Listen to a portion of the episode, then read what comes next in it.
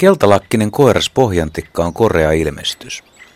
Ensi kohtaaminen tämän perinteisen havumetsien linnun kanssa on varmasti hämmästyttänyt monia lintuharrastajia. Itsekin muistan, miten ihmettelin, että valkoselkäisellä käpytikkaa pienemmällä tikalla voi olla niin keltainen päälaki. Ja sitten muistan, että yritin katsella tikan varpaita. Pohjantikan vanha nimi on ollut kolmivarvastikka ja ihan syystäkin. Myös tieteellinen nimi Tridactylus kuvaa sitä hyvin. Kaksi varvasta eteen, yksi taakse.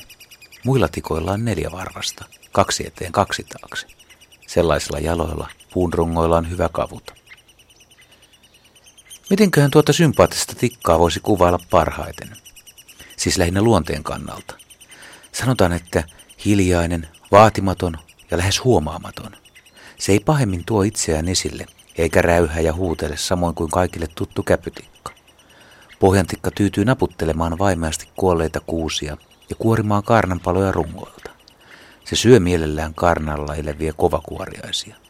Ja usein jos pohjatikan löytää, varsinkin talvisin, niin kuusin rungolla se on askareissaan.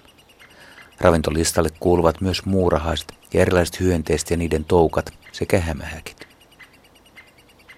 Pohjantikka on arvolaji monien muiden kololintujen kannalta. Pohjantikka hakkaa muiden tikkojen tapaan joka kevät uusia koluja, joista yhden se viimeistelee pesäkoloksi. Tämä jää sitten seuraavana vuonna muiden lintujen käyttöön.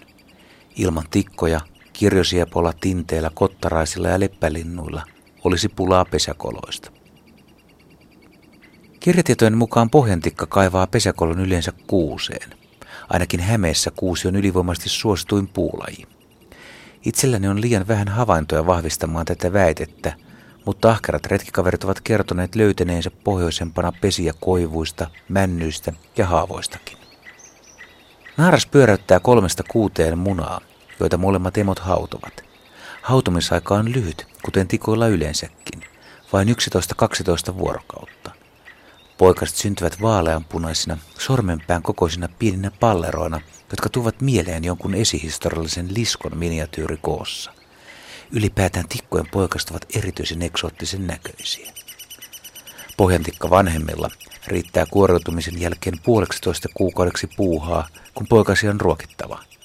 Pesäkolon poikaset jättävät hiukan alle kolme viikkoisina. Pohjantikka on saanut statuksen, että se pesi usein lähellä kanahaukkaa ja se pitää paikkansa, koska niillä on samanlainen pesimäympäristö. Mutta se, että pohjantikat viettäisivät koko elämänsä pienellä alueella, ei ihan pidä paikkaansa. Joinain syksynä nuoret linnut lähtevät liikkeelle ja ne voivat matkata satojakin kilometrejä, eikä liikkeelle lähtevät tikat kunnioita valtakuntien rajoja. Joskus meille tupsahtaa pohjantikkoja idästä Venäjän puolelta, ja nimenomaan hyvät vaellukset ovat auttaneet myös meikäläistä kantaa pysymään jonkinlaisessa tasapainossa.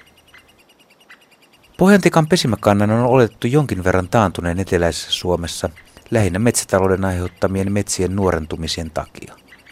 Luotettavien kannanarvioiden tekeminen on kuitenkin melko hankalaa, koska pohjantikka on erittäin vaikeasti havaittavissa muninnan ja haudannan aikaan toukokuun loppupuolella ja kesäkuussa, jolloin pesimälintujen vuotuinen linjalaskenta-aineisto pääsääntöisesti kerätään. Kokenutkin lintuharrastaja voi hiippailla lähietäisyydeltä piilottelevan linnun ohitse huomaamatta sitä. Suuntaa antava nykyinen kannanarvio on noin 2-30 000 pesivää paria.